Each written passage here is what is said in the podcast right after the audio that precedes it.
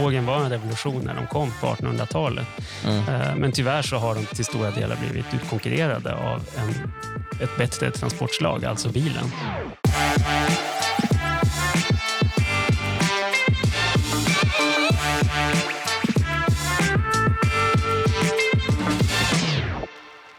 Du lyssnar på Ekonomerna med mig, John Norell och pendlaren Jakob Lundberg. Hur är läget Jakob? Mycket bra. Eh, du, åker, du pendlar till jobbet va? Ja, jag åker tunnelbana. Precis, nu, nu bor vi båda i Stockholm, men vi kommer ju ändå båda från liksom landsbygds, eller liksom icke-storstaden. Då. Jag kommer från Vara i Västra Götaland och du från Skellefteå. Ja, Skellefteå är faktiskt eh, Sveriges största stad som inte har någon persontrafik med tåg. Är det sant? Hur många bor i Skellefteå? 30 000. Och det finns ingen tågstation? Nej, då får man ta bussen till Bastuträsk och ta tåget därifrån. Bastuträsk. Okay. Det är ungefär så kul som det låter. Jag eh, gick i gymnasiet i Skara och de har inte heller någon, någon tågstation. Så att jag var tvungen att, alltså jag pendlade ju till gymnasieskolan, 45 minuter med buss, eh, vilket ju var inte, alltså man vande ju sig, men, eh, men pendling är verkligen inte kul. Nej, nej. Och idag så ska vi prata om tåg och vi kommer ju ha ett avsnitt till om bilen versus tåget. Men i detta avsnitt kommer vi ta och grotta ner oss i det här med tåget. Kan vi inte börja lite grann från början? Vi går tillbaka, långt, långt tillbaka i historien. Var, eh, hur skedde det liksom när vi byggde upp det här järnvägsnätet? Det var ju på 1800-talet som man började bygga ut järnvägen. Först i Storbritannien och sen ganska snart i Sverige. Mm. Och Då var ju järnvägarna faktiskt privata. Eh, så det var ju därför som egentligen de första börserna och kapitalmarknaderna uppstod. Till stor del handlade det om att få fram kapital till att bygga järnvägar. För Det är väldigt dyrt att bygga järnvägar. Det var det då mm. och det är ännu dyrare nu. Så att man var liksom tvungen att, att få fram det här kapitalet till de här privata järnvägarna. Intressant. Det finns ju ingen som har någon tanke om att man skulle bygga järnväg idag privat. Nej, inte i Sverige i alla fall. Mm. Och jag tror inte i, i så många andra länder heller. Um, för Det som hände var ju att uh, efter ett par decennier så såg man att de här järnvägarna blev svårare och svårare att hålla uppe lönsamheten så att staten gick in mer och mer i den här marknaden. Um, i Sverige så var det ju, beslutade staten att bygga stambanorna. Så att Västra stambanan och Norra stambanan upp genom Norrland och Södra stambanan ner till Skåne. och så vad, vad, är, vad är stambana? Var kommer ordet ifrån? Att det är liksom de, de stora järnvägarna som, som ja. knyter ihop landets olika delar, knyter ihop storstadsområdena och landsändarna och sådär. Ah, Okej, okay. så det var inte ett helt, helt och hållet eh, nät som hängde ihop innan dess? Nej, det var många små privata järnvägar då. Um, men det var staten som byggde de här stora stambanorna. Sen tog staten över hela järnvägsnätet. Då. 1938 beslutade man om att förstatliga hela järnvägsnätet i Sverige. Ah. Och Sen dess har staten tagit ansvar för, för att uh, driva uh, det totala järnvägsnätet. Mm. Mm. Hur populärt var det att åka tåg back in the days? Ja, det var ju en revolution när det kom. Eh, det var ju det som möjliggjorde att man kunde resa mellan städer. Ja. Före det så var man ju tvungen att åka häst eller sådär och det var inte särskilt snabbt eller praktiskt. Mm. Eh, så det är klart, det var ju en, eh, verkligen revolutionerande på den tiden. Och Det var ju det som stod för den allra största delen av resandet. Om man alltså. går tillbaka till 1950, då var ungefär tre fjärdedelar av resandet det var Tåg då. 1950? Ja, mm. då, tåget och, och, tillsammans med då buss eller att man gick eller cyklade. Det stod för ungefär tre fjärdedelar av allt resande. Och det var då ungefär, Nästan helt och hållet då? Mm. Ja, precis. Så då, man åkte då kollektivt, eller gång eller cykel, åtta kilometer om dagen. Mm. Eh, och Det är väl ungefär så mycket man kan transportera sig i ett sånt samhälle eh, där man har de färdsätten att, eh, att tillgå. Um, för jag tittade på statistiken nu och om man slår ihop då, buss, tåg, och gång och cykel, då är det 9 kilometer per dag. Uh, så man kan säga som att det är ganska oförändrat. Det är knappt en mil om dagen som man kan uh, färdas med de färdsätten.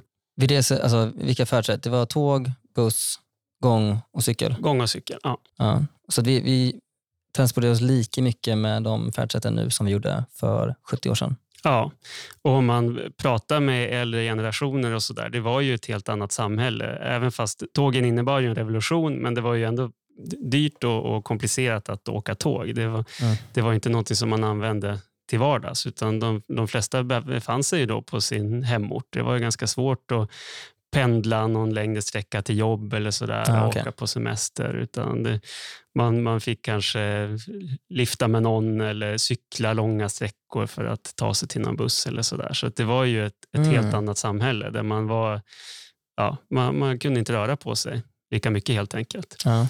Eh, men det som har hänt under efterkrigstiden är ju att bilen har kommit förstås. Folk började ha råd att skaffa bil på 50-60-talet. För det var där 50-talet, den här sista fjärdedelen då, var det bilåkande? Liksom? Ja, ja, precis. Det är det så som har... Bilen hade ju börjat komma då. Ja, men det har exploderat sedan dess? Ja, precis. Så mm. Idag så, som sagt, ungefär en mil om dagen det är kollektiva färdsätt eller gångcykel. Eh, men vi åker bil tre mil om dagen. Eh, mm. Så att bilen står ju idag för tre fjärdedelar av alla, allt resande i Sverige. Och då, vi som bor i Stockholm och i storstäderna, vi åker kanske inte alls så mycket bil. Så att um, i landsbygden så är det väldigt mycket mer kanske?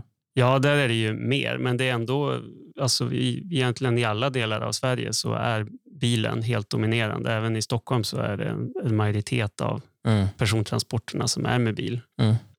Och vad, vad är liksom anledningen till att bilen har exploderat så mycket men eh, inte så mycket det här med att åka tåg? Ja, man ser att när folk har råd att skaffa bil och köpa bil, det ser vi ju i hela världen, då, då väljer man att köpa sig en bil. Ja, för det, det är så mycket mer praktiskt för de allra flesta fall. Mm. Uh, att, uh, kollektivtrafik det bygger ju på att det finns en, liksom en massa av resenärer som ska ta sig från punkt A till punkt B så att man liksom kan samla ihop de resenärerna så att man kan åka gemensamt. Eh, men de flesta transporter, särskilt i ett eh, glest befolkat land som Sverige, är ju inte så koncentrerade i rum och tid. Utan man åker och eh, hämtar, lämnar barn någonstans, man åker till jobbet som kan ligga ute i något industriområde, ja. eller man åker och handlar. Eller, och då är det ganska svårt att sätta sig på en buss eller tåg till, till de ställena. Det kräver en del planering.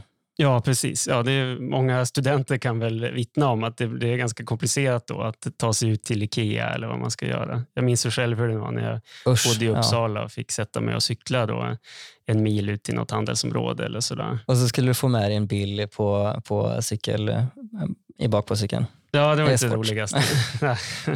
så att därför så, så väljer de flesta att, eh, att skaffa bil så småningom. Eh, inte minst barnfamiljer, så tror jag ungefär 90 procent har bil i Sverige. Mm. Eh, generellt sett så har ungefär 80 procent av hushållen i Sverige har tillgång till bil. 80 procent har tillgång till bil. Mm. Det låter ändå lite lågt, eller?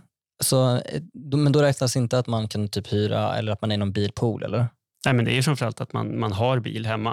Eh, men det är klart, det är studenter, äldre, de mm. kanske inte har, har valt att ta bil. Då. Borde vi då inte kanske bygga mycket, mycket mer järnväg så att det blir mycket smidigare att kunna ta sig upp till Skellefteå eller till Skara? Ja, det är det man har gjort till stor del. Om man, om man tittar tillbaka några decennier så det finns ju en väldigt stark politisk vilja att få över folk från bilen till järnvägarna. Så att om man ser vad har tonvikten legat i? Var de statliga pengarna går till exempel. Mm. Eh, man har höjt bensinskatten i flera omgångar. Man har infört trängselskatt. Om man tittar på eh, liksom hur kommunerna planerar byggandet så är det ju väldigt mycket att det ska vara inriktat på man ska gå, man ska cykla, man ska åka buss och sådär. Mm. Och det har ju gett viss effekt. Uh, bilresandet har väl minskat med 3 procentenheter ungefär på ett par decennier. 3, procent? Bilåkandet har minskat med 3 procent? 3 procentenheter. 3 procent. Det, är inte, det är inte så mycket, är det? Nej, det är inte alls någon, någon, stor förändring. Så som sagt, bilen står fortfarande för tre fjärdedelar av allt resande i Sverige. Eh, men är det en, liksom en klimatvilja? Att man, eller klimatvilja låter konstigt, men handlar det om att uh, nu tar vi tag i klimatet. Är det det som är liksom i grunden eller finns det någon annan idé kring varför man, man vill investera så mycket i infrastruktur kring järnvägar? Ja, det är klart. Klimatet är ju en viktig del och har blivit ett eh, större och större argument på senare år. Men, men som sagt, den här viljan har ju funnits längre tillbaka och det är väl att på något sätt så politiker stör sig på bilen. Man tycker att det är bara tar plats och det bullrar och sådär Ja. utan att kanske reflektera. Men varför väljer folk att ta bilen? Om, om ändå svenskarna väljer att använda bilen för tre fjärdedelar av alla transportbehov. Är det för att man på något sätt är lurad av amerikansk populärkultur eller att man tycker att det är coolt att köra bil eller att det bara är en massa vita män som släpper ut koldioxid för att det är kul? Det är, ja, det, det är inte det som är anledningen helt enkelt utan det är för att bilen i det, de allra flesta fall är det bästa och Smidigare. smidigaste sättet att ta sig fram. Ja, det finns väl ganska må- så här, Om det är liksom en tågresa på en timma, det är ju lite jobbigt att behöva ta sig till stationen och sen ska man res, sitta på tåget och så måste man ju såklart matcha tidtabellen. Eh, och Sen kanske man måste därifrån, liksom, vart man nu ska, ta en buss vidare eller, eller gå eller cykla vidare. Och så där. Det är klart att det kan ju vara, gå mycket snabbare att åka bil många sträckor. Ja, oftast är det ju så. Det är klart, eh, om man pratar, man ska åka Stockholm-Uppsala eller Stockholm-Linköping eller sådär, då- om man ska från centrum till centrum, Mm. då kan ju kan tåget vara en, en bra lösning. Jag, jag åker oftast tåg om jag ska till, till de städerna. Eh, Men de flesta resor i Sverige är inte av den typen, Nej. Eh, så då, då kan tåget oftast inte konkurrera. Ja, och även när det kommer till riktigt långa resor. Alltså, man är ju kanske inte jättetaggad på att åka upp till Luleå eller Kiruna med tåg för att det, jag vet inte hur långt det tar, det tio timmar. Ni Ja, jag, jag har åkt den resan tyvärr. Det, Ja. det finns ett nattåg som tar väl en 12 timmar eller något sånt där. Och är nattåg kanske är lugnt. Nattåg kanske är lugnt, men, men att spendera en hel arbetsdag liksom, på tåget är inte så himla trevligt kanske. Nej, nej, och särskilt om det handlar om affärsresenärer. Så det är på arbetstid, då vill man att det ska gå fort. Ja. Så då, då, Då är flyget... Ja. Men det är klart, flyget är ju eh, inte ännu så miljövänligt. Men det, det är ändå ko- kortare sträckor. Då kommer ju de här elflygen väldigt snart. Så att, eh, Ja, och flyget betalar ju dessutom för sina utsläpp i och med att det ingår i utsläppshandeln inom EU. betalar inte tåget för sina utsläpp. Tåget har ju inte så mycket utsläpp. Är el. Ja, precis. Mm. Som ju är fossilfri i Sverige. När vi ändå är inne på flyget, eh, när det kommer till att bekosta de här liksom, infrastrukturen, eh, jämför flyget mot tåget och eh, ja, bilen. Hur ser det ut? Ja, det är väldigt slående skillnad. Flyget är ju ett av få transportslag som helt själv betalar för sin egen infrastruktur. Åtminstone om vi pratar om de, de statliga flygplatserna. Att där betalar ju flygbolagen landningsavgifter och sådär, så att då, då betalar man ju för sig. Det finns ju vissa kommunala flygplatser som är subventionerade, då, men, men generellt sett så går det inte in några statliga subventioner i, i flyget på det sättet.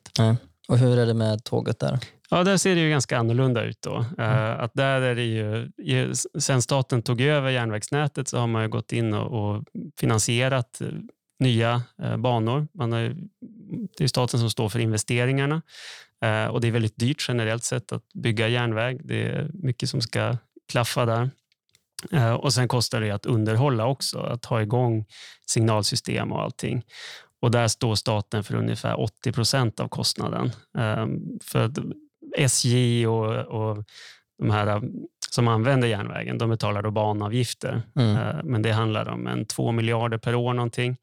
Eh, Och det täcker bara ungefär en femtedel av bara kostnaden för att underhålla järnvägen. Två, att, två miljarder lät mycket, men eh, i relation då bara en femtedel ja, ja, precis. av vad det kostar att underhålla. Ja, precis. Att hålla järnvägen igång. Mm. Så att bara där så är det ju väldigt mycket pengar som staten går in och, och subventionerar. Jag tänker så här, att bygga en järnväg eller underhålla järn, eller i alla fall bygga järnväg, eh, det är ju lite grann klurigt att, att göra det. Eh, om du ska dra en helt ny järnväg i alla fall. Över liksom, du, du måste liksom köpa land över liksom väldigt många olika människors fast liksom ägande av land. Liksom. Eh, så att det, jag kan förstå om det finns liksom eh, så här collective action-problem liksom, och att det därför kan vara liksom ändå lönsamt för alltså, att staten tar ett, ett eh, övergripande ansvar för att göra de här grejerna. Hur är det med lönsamheten hos eh, de här investeringarna i, i järnväg och så? Ja, när det gäller infrastruktur så kan det ju vara så att det finns eh, satsningar som är lönsamma för samhället även om de inte hade varit lönsamma för ett enskilt företag. Precis. Ja. Att man går in gemensamt och finansierar en väg eller järnväg eller sådär. Eh, och det, det finns ju sätt att räkna på det här. Då, alltså, då pratar man ju om samhällsekonomisk lönsamhet. Mm. Eh, Och Det handlar helt enkelt om att man ska, om man går in med skattepengar och bygger en väg eller järnväg eller vad det nu är, då vill man att de pengar man lägger in ska ge minst lika mycket tillbaka till samhället i form av olika vinster. Då. Det kan handla om att det går snabbare och smidigare att resa eller att utsläppen minskar eller mm. att olyckorna minskar eller sådär. Mm. Det finns ju massor med sådana värden som vi ändå bryr oss om. Ja, precis. Och, och det här är Trafikverket väldigt duktiga på att räkna på. Okay. Uh, så då, I sin senaste rapport har de då kollat på men vad, hur mycket um, lönar det sig att investera i, i vägar versus järnvägar till exempel. Uh, så jag tycker det här är ganska intressant statistik. Så att om man kollar på, om vi tittar på investeringar i vägar, uh, så enligt Trafikverket så Eh, I genomsnitt så ger, om man satsar en krona på att investera i, i nya vägar så mm. ger det en krona och 90 öre tillbaka för samhället. Så att man får nästan dubbelt så mycket tillbaka mm. som bilvägar man har investerat. Mm. Ja, precis. Bilvägar. Investeringar, ja. Ehm, och Det beror ju på, helt enkelt på att bilresandet är ju ganska stort. De mm. flesta åker bil. Ehm, så att om man investerar i en eh, ny motorväg söder om Stockholm som ska byggas till exempel, eller Förbifart Stockholm som man håller på med nu, drar om E4. Det, det finns väldigt många bilister där mm. Ehm, och då är det väldigt många som tjänar in tid på att man bygger nya vägar. Och Då ger det väldigt mycket tillbaka till samhället också. Så nästan dubbelt tillbaka i liksom värdet som samhället får av de här investeringarna. Mm. Ja, precis. Um, och Det här gäller ännu mer när vi pratar underhåll av vägar. Uh, det är väldigt lönsamt att se till att vägarna är i ett bra skick uh, så att man inte skjuter kostnader framför sig och så att det inte blir en massa hål av tjäle och så vidare. Ja. Uh, och Där säger Trafikverket att det ger nästan fyra gånger mer Oj. tillbaka. Så att om man lägger en krona på att underhålla vägar, då får man tre kronor och 80 öre tillbaka. Mm. Mm. Um, så det är väldigt slående uh, att det, är så pass mycket mer lönsamt. Ja, hur mycket, precis. Hur mycket är det då för järnvägar? Ja, det ser ju inte riktigt lika bra ut tyvärr. Alltså. Uh, och då handlar det, den, den, stora delen, det ska vi komma in på senare också, det är de här höghastighetsjärnvägarna mm. mellan Stockholm, Göteborg och Malmö. Och, och, där får man bara 50 öre tillbaka för varje satsad krona. Ja, så man får mindre tillbaka av, eh, liksom, samhället får mindre tillbaka av, av uh, att investera i höghastighetsjärnvägar? Ja, det är en samhällsekonomisk förlust. Det är, mm. det är en olönsam investering helt enkelt. Uh, och Det gäller även järnvägar generellt, även om de är inte riktigt lika olönsamma som de här höghastighetsjärnvägarna i och med att det inte är riktigt lika dyrt. Men det är fortfarande det, det är en dålig affär helt enkelt för samhället. Och vilka var det som hade räknat på detta? Att det kostar mer än vad det smakar med höghastighetsjärnvägar? Det finns en hel avdelning med smarta personer på Trafikverket som, ja. som kan det här. Det, det handlar, det, fältet heter transportekonomi. Mm. Och Det är något som man har byggt upp i Sverige under flera decennier. Eh, så det här är liksom inte siffror som är tagna ur luften, utan Nej. det här är en väldigt väl utarbetad metod. Mm. Det här handlar om, om, transporter, så den stora posten är restid. Ehm, den stora nyttan av att om man förbättrar infrastrukturen, det är att det går fortare att resa eh, okay. för ja. oss resenärer. Eh, och Det kan man då sätta en siffra på. Man, man frågar folk helt enkelt. Vad är, vad är du beredd att betala för att komma fram lite fortare med bilen eller med tåget? Eller mm. Det är så man gör för att räkna fram de här samhällsnyttorna? Ja, ja precis. Och Sen så kan man ju sätta ett värde då på koldioxidutsläpp räknar man ju in och man räknar in om det blir minskade olyckor i trafiken. Det kan man också då mm. sätta ett värde på. Eh, buller, um, allt sånt där. Ja. Och så får man då väga det mot vad, vad kostar det att investera i, i de här nya vägarna eller järnvägarna. Det som är synd är att politikerna har ju inte alls följt det här som Trafikverket har räknat fram. Trafikverket visar att det är betydligt mycket mer lönsamt att investera i vägnätet, se till att det är i bra skick och att bygga ut eh, vägnätet på ja. de ställen där det behövs. Eh, men istället så har politikerna valt att fortsätta som man gjort tidigare och i ännu högre grad. Det är järnvägarna som gäller. Det är mycket sexigare tycker de. Så ja. de investerar ju nu fem gånger mer i järnvägarna än i vägarna. Fast den, som vi sa, när det gäller resandet så är ju förhållandet i princip omvänt. Att Precis. det är betydligt mycket större resande på vägarna än på järnvägarna. Är det, ja, det är intressant. Är det för att väljarna eh, inte Alltså, det känns också som att, uh, att investera i, i typ järnvägar, det knyter ju liksom ihop större, större städer och sådär. Men, men om man bor på landsbygden känner man inte jättemycket på det liksom, kanske, eller? Nej, det, det, visar ju Trafikverkets analyser också, att det är framförallt stockholmarna som gynnas av den här nya ah, höghastighetsjärnvägen. Okay. och det är här som politikerna bor? Ja. Många av dem i alla fall. Mm. Eller riksdagspolitikerna och så. Mm. När de ska åka hem till sina valkretsar. Så. Precis, och kampanja lite nu inför valet och sådär. Mm. Ja. Ja, men det, det, finns ju någon sorts romantik kring tåg som jag väl också delar. Alltså, som sagt, tågen var en revolution när de kom på 1800-talet. Mm. Uh, men tyvärr så har de till stora delar blivit utkonkurrerade av en, ett bättre transportslag, alltså bilen. Mm. Eh, men, men, politikerna sitter kvar i det här och tänker att men det, tåget är så mycket modernare och miljövänligare och så. Eh, men tyvärr så det, det är alldeles för dyrt. Det, det lönar sig inte att bygga ut tåget. Och Vi vet ju också att det är inte särskilt många fler som kommer att åka tåg, även om man bygger nya, nya dyra ja. banor. Jo, det, det, är klart. Det finns ju någonting, liksom, en fin tanke med att vi ska resa tillsammans. Vi liksom en, det här gemensamma kollektivet. Vi ska inte bara vara de här autonoma öarna av individer som sitter i varsin bil. Uh, man ser ju hela, det känns som att man hela tiden ser de här bilderna på typ eh, en full väg med bilar eh, och där de har ställt upp dem. Liksom. Och, sen på, och sen bredvid det har de ställt upp lika många personer fast så som de satt i en liten buss. Och det är så här, ja herregud, hur kan man tänka att det är bra om, om vi ska fylla vägarna med bilarna istället för att sitta i en buss istället? Men det är klart, det, det krävs en hel del koordination för att vi ska få ihop de här, eh, de här bussarna. Plus att det funkar ju bara på vissa platser. Ja, precis. Det bygger på att de här personerna faktiskt skulle resa från samma startpunkt till, till samma slutpunkt. Mm. Jag har också sett de här bilderna och de är väldigt missvisande. För det bygger på att det sitter en, en person, person ja. i varje bil och ungefär 50 personer i varje buss. Eh, men det stämmer ju inte alls i mm. Sverige. Alltså I Sverige sitter ungefär 1,7 personer i varje bil och ungefär 11 personer i varje buss.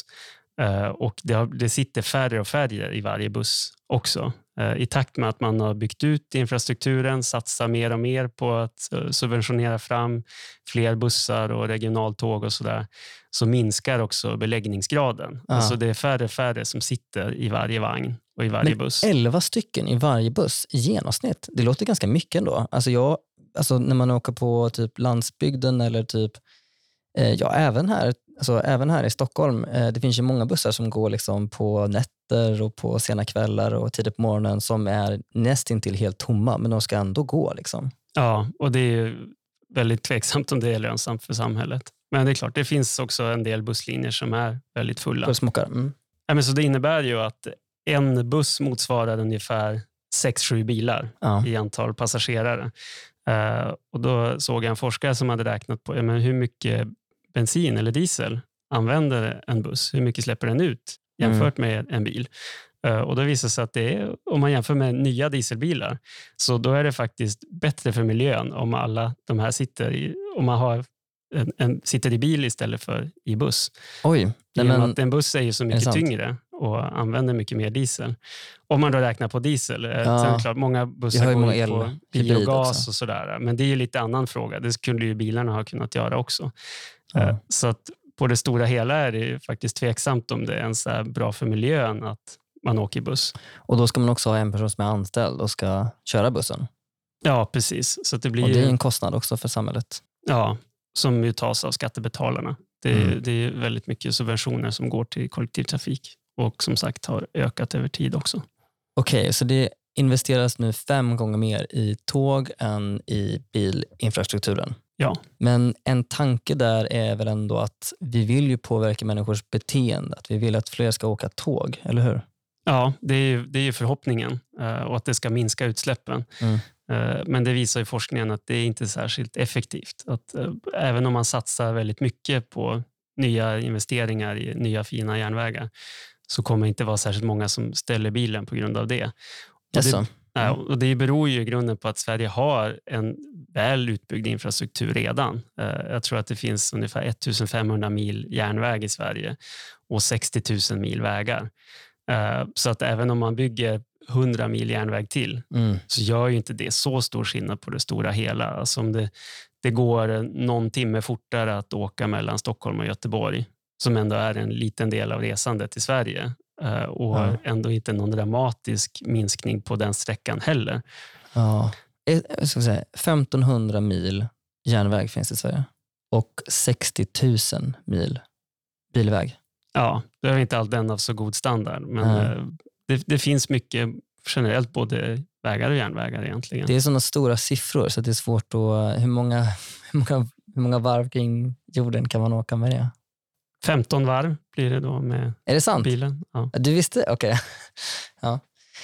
Så eftersom att vi redan har så mycket infrastruktur så kanske det här, det här är inte så effektivt sätt att eh, spendera stålar på.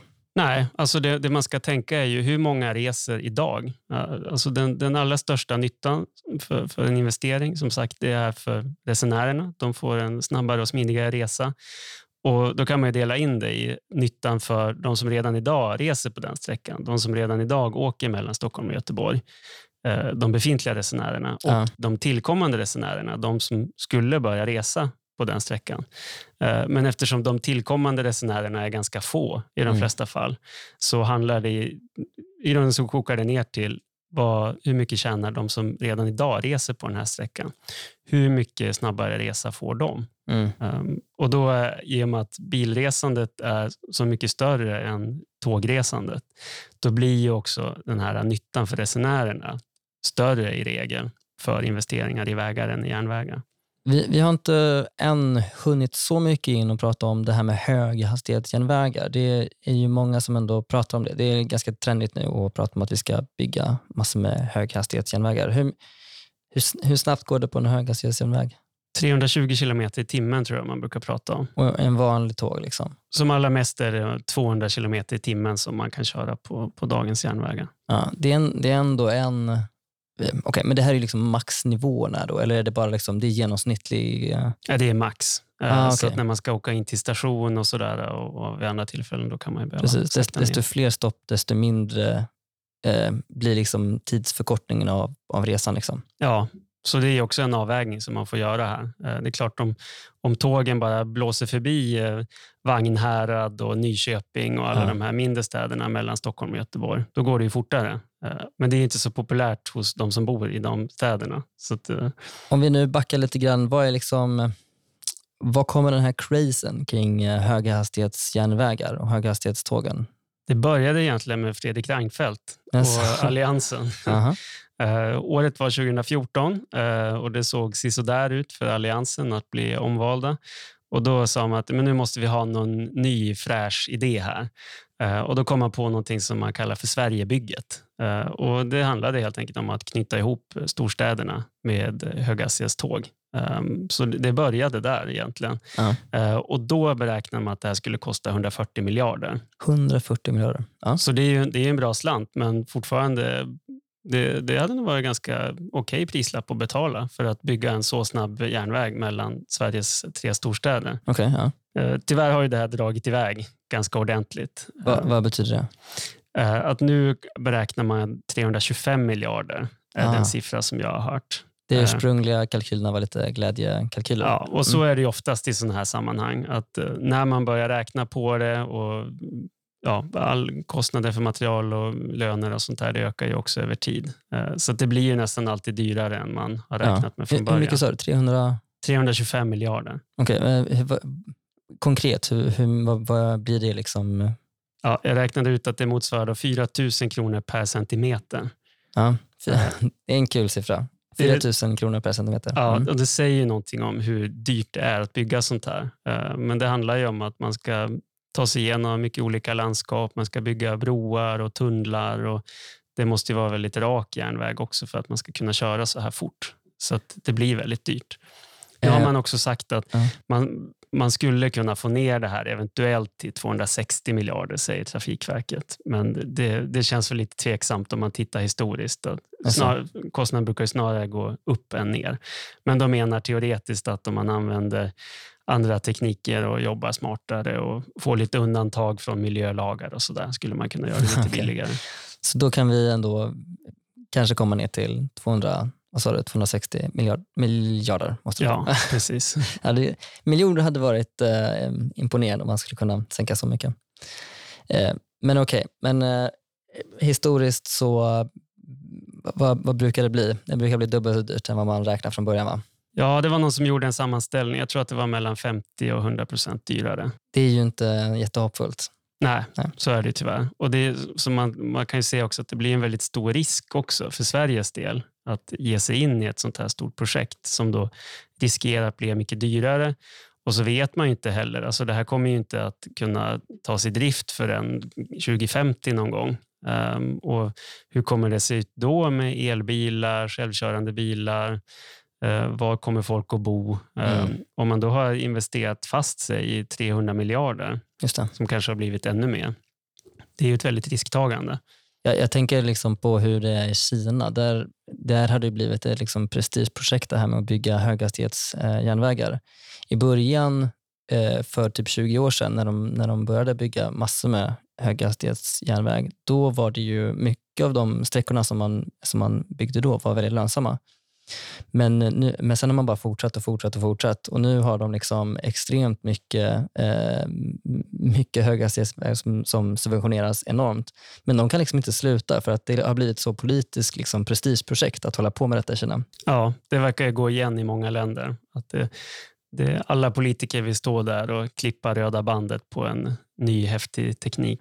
Och i Kina är de supersnabba. Men eh, jag tänker mig att det skulle ta ganska många år att bygga höghastighetsjärnväg här i Sverige, eller hur? Ja, vad, vad är, eh, vad, hur verkligen. mycket beräknar man på hur lång tid det skulle ta? Är det liksom 10, 20, 30? Jag tror man pratar om kanske 15 år någonting Ja. med, med byggtiden. Okej, det är inte Och- så mycket då. Ja, man, man ska bygga det etappvis också. Då. För det, Ja. det handlar ju här, rent konkret som sagt, det handlar om att knyta ihop Stockholm, Göteborg Malmö via Jönköping. Då.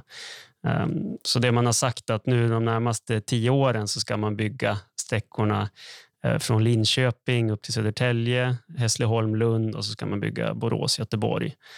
Och sen då efter 2033 så ska man då ta den här sista sammanbindande etappen fram till Jönköping som kommer bli då Sveriges eh, centrum. Ja, alltså mycket kan ju hända på 15 år eh, och det kanske, det kanske drar ut på tiden. Så att om vi nu tänker 20 år fram i tiden, då är vi liksom inne i, i 2040.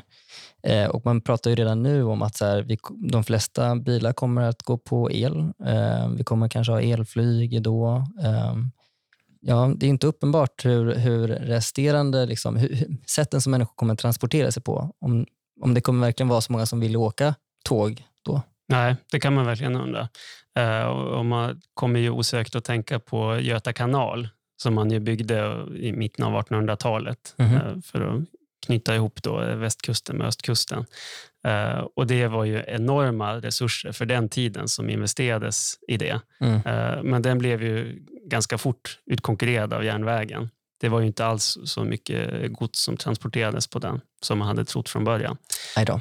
Um, Så det känns som att det, det är risk att det kan bli något liknande med den här uh, höghastighetsjärnvägen, om den blir av. Uh, Men regeringen vill ju det. Uh, Socialdemokraterna går ju fram med den nu.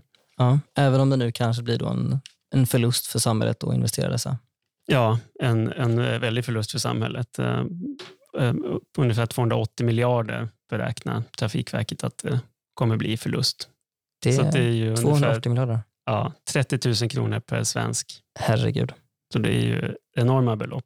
Men um, okej, vi- hur mycket kommer det här minska utsläppen då? Är frågan. Ja, det är ju inte särskilt mycket. Eh, Och den första frågan man ska ställa sig är ju egentligen vad kommer själva byggandet att ge upphov till i utsläpp? Det är just det, det är sant. Mm. Eh, Det är liksom nummer ett. Och då, de beräkningar jag har sett är 7 miljoner ton koldioxid. 7 miljoner ton koldioxid. Mm. Och då kan man jämföra med att alla bilar i Sverige släpper ut ungefär 10 miljoner ton koldioxid på ett år. Ehm, Så det, är ju, det är ju rejäla utsläpp bara från byggandet. Det handlar om eh, alla arbetsmaskiner som ska användas och betong och allt möjligt. Så att vi skulle, vi skulle behöva, för att kunna um, få råd klimatmässigt med eh, de här, så skulle vi näst, behöva sluta och köra bil nästan ett helt år. förhoppningen från Miljöpartiet och andra som är väldigt mycket för den här är förstås att det ska ske en väldigt stor överflyttning då, mm. från bil till tåg och att utsläppen ska minska. Eh, och Det är klart, det kommer ske en viss överflyttning. Om det går betydligt fortare att åka tåg så är det ju vissa som kommer att, att välja det då istället. Miljöpartiets väljare framför allt kanske? Ja, det blir upp, upp till bevis för dem. då. Eh, men man har då beräknat att det här de minskade utsläppen eh, tack vare att folk kör mindre bil och åker tåg istället mellan de här storstadsområdena mm. kommer vara ungefär 20 000 ton koldioxid per år. Så att om man gör en snabb division så blir det motsvarar då 350 år.